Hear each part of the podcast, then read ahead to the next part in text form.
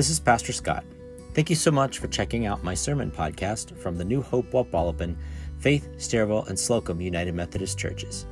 We'd love to have you join us some Sunday for worship. To find out more about our locations and worship times, find us on Facebook at New Hope Wapwallopen. We hope to see you soon.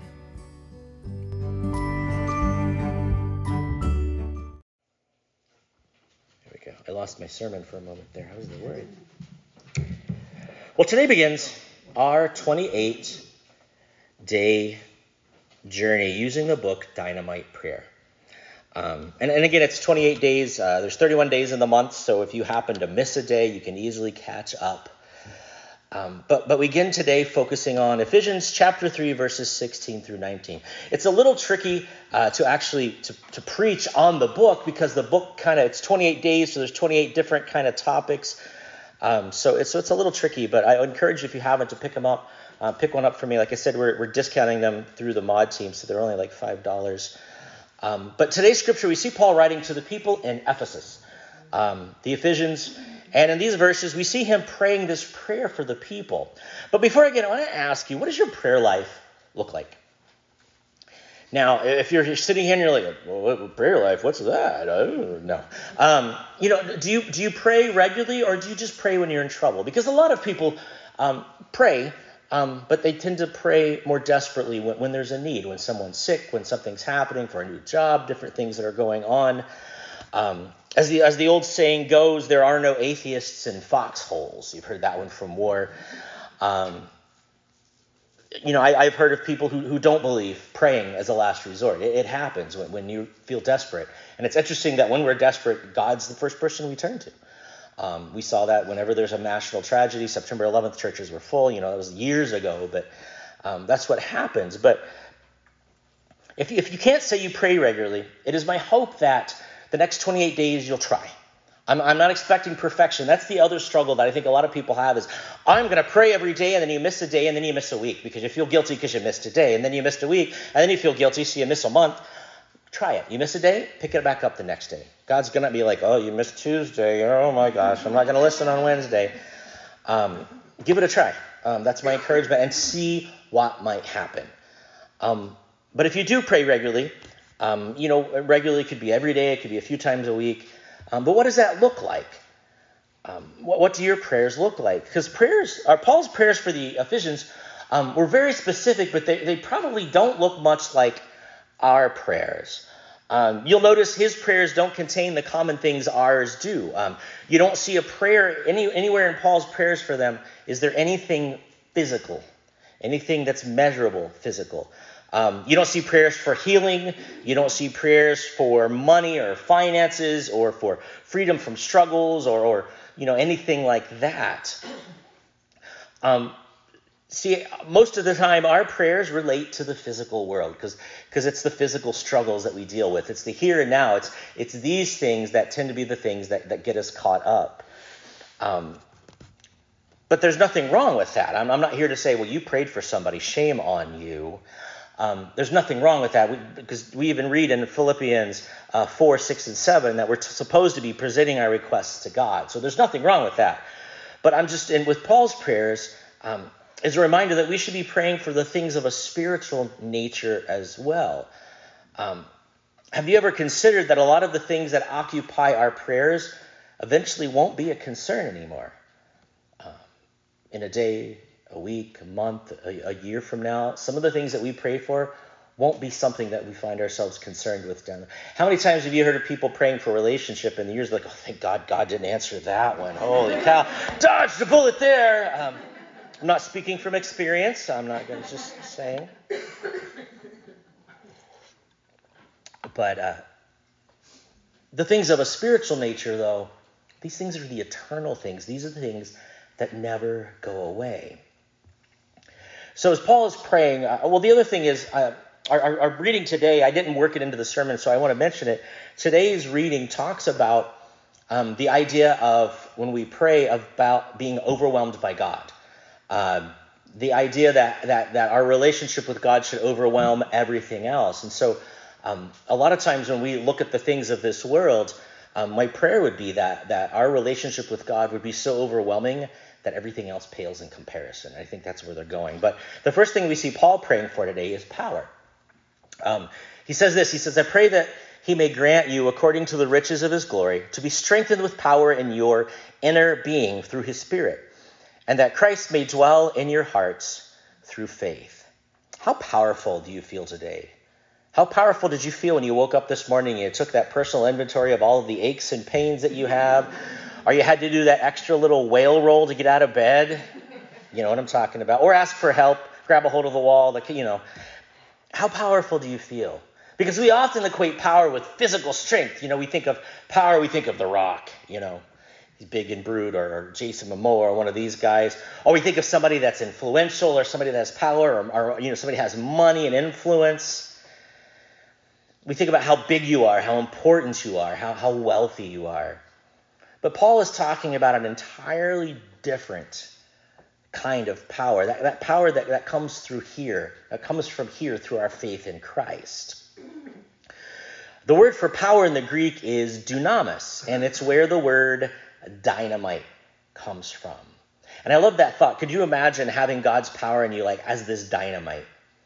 Not that you have a short fuse and you're going to go off at any moment, because I know some, you know, not that, but that we're going to have this, like, just this power, this, because, because di- power actually is, or dynamite means, or dunamis means power, potential, or ability. So could you imagine you have this potential inside of you, this power?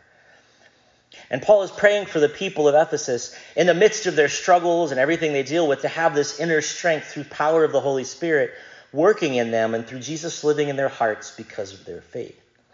Now, the, the struggle that we often have as Methodists tend to, tend to live up here a lot, don't we? Except for Teresa when we sing praise and worship songs. But for the rest of us, uh, we tend to live up here. Like our, our, our faith is a heady one. Um, we, we think a lot about our faith but I think sometimes we struggle to feel. I think this is going to sound weird, but I think sometimes the worship songs, the things that we do when we feel those emotions, that's good for us because sometimes we struggle to feel what we think. And so it's that idea of that inward inward sort of power in there like like how would you like to have that kind of power available to you? Just that inner strength that no matter what's going on around you, um, you know, that you still have that peace, that, that, that feeling that, that God is in control, that inner inner power. Knowing that no matter what happens, God's going to help you make it through. But see, the thing is, we have this power available to us. All we have to do is get plugged in. And that's where prayer comes in. Um, and that's what the next 20 days are supposed to do. And if, and if you're one that you say, like, well, I struggle to pray, or I don't like to read, or I don't know if I want to do it, I would encourage you to try it. Give it a shot. Even if you don't want to read the book, just for the next 28 days, just pray. Um, and just wake up in the morning and just say a prayer. Um, but again, pray for the inner strength. Don't be praying for your finances, your you know, or, those kinds of things. But be praying that God will strengthen you. Um, and even even if you want to use Paul's prayer and just go through what Paul says, if you don't want to read the book, pray what Paul says for power, for for passion. We'll, we'll get to those things. But give it a try because it's it's my belief that this physical world is what keeps us from reaching our true potential. Like like I said a minute ago, it's the overwhelm. We feel overwhelmed by the world, so we let the world overwhelm our faith. And it should be the other way around. Our, our, our faith should overwhelm this world. We should be overwhelmed by God's power so that the things of this world are like, eh, it's no big deal.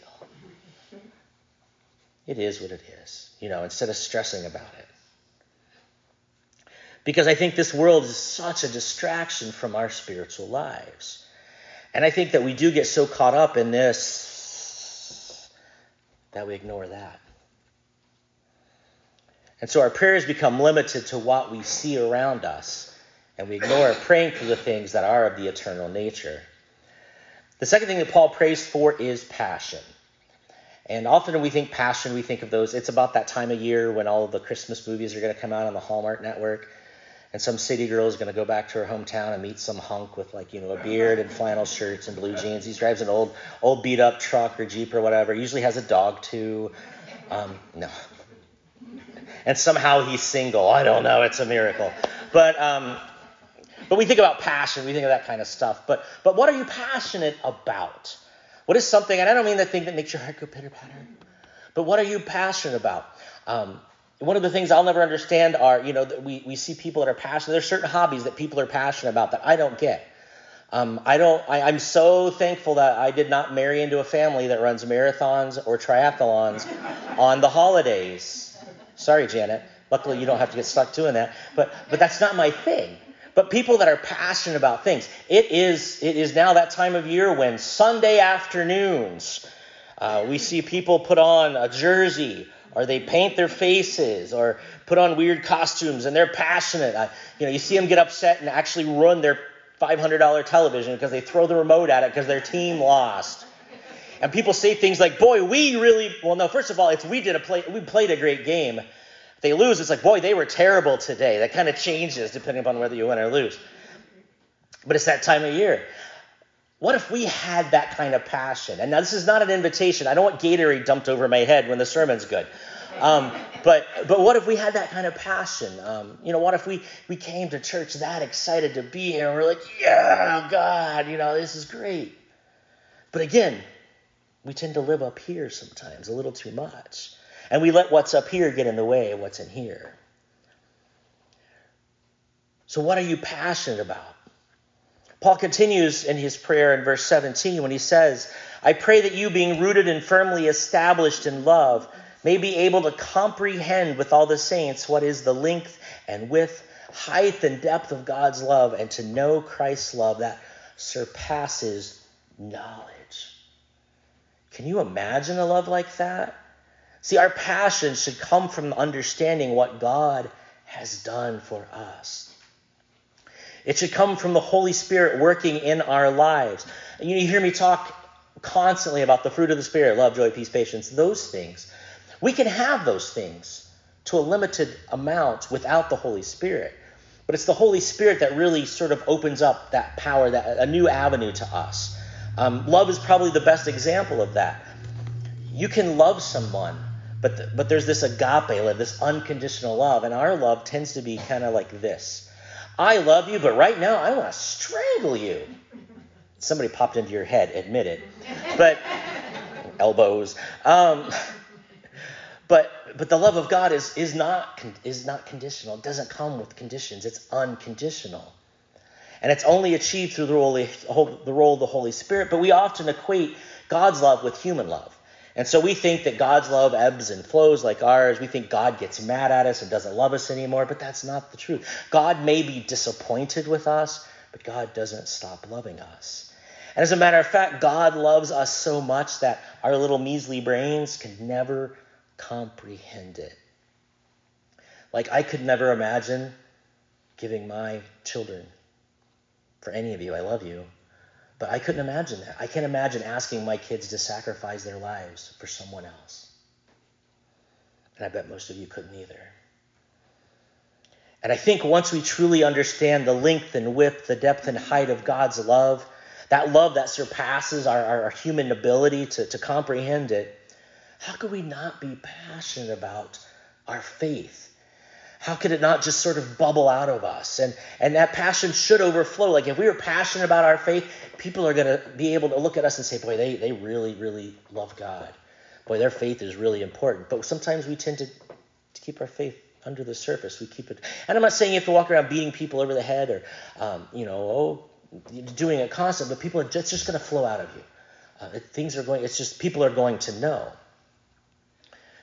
And so we see Paul's final prayer is found in verse 19 when he says, So that you may be filled with all the fullness of God. What does it mean? The, the fullness of God is being so filled with the Spirit from head to toe that it overflows and it overwhelms us and the around, ones around us. It becomes contagious to everybody that comes in contact with us. It's, it's, I, I saw this saying, it's, it's like being so full of Christ that if a mosquito bites you, it flies away singing, There's power in the blood. You know, it, it's just, it's overflowing. And can we say that? Or have we let this world take such a toll on us that we've lost our passion for our faith and let the world beat us down? It's quenched our spirit. See, being full of being filled with the fullness of God means we're whole. That means God completes us, not Renee Zellweger. Remember that? You complete me. Um, no one, nothing else is going to complete us. Because I'll be honest, if you're looking for something in this world to complete you, you're always going to be incomplete. But if you are com- let God and, and, and the Holy Spirit work in you, That's where we'll become whole and holy.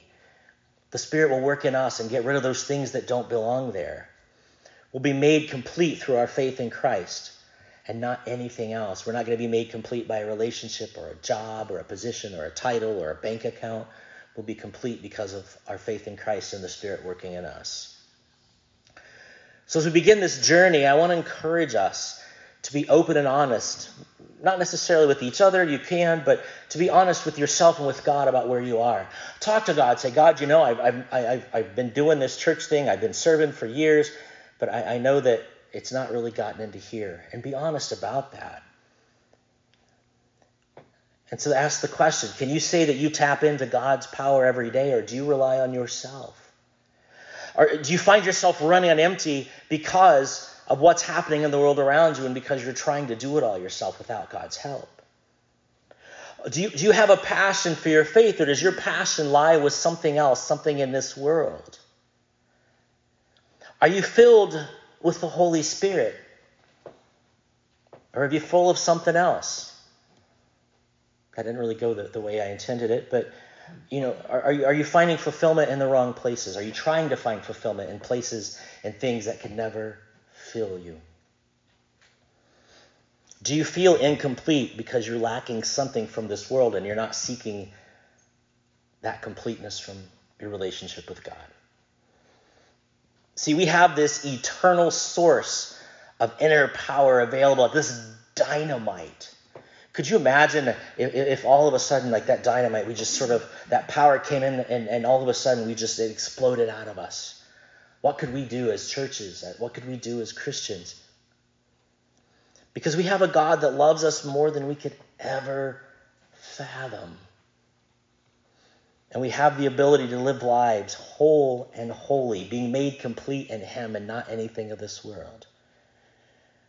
So let us not settle for anything less than what God has in store for us. Let us pray. Dear God, we come to you today. As we begin this journey, we ask that you would walk with us and that you would come and fill us and complete us. We ask this in Jesus' name. Amen.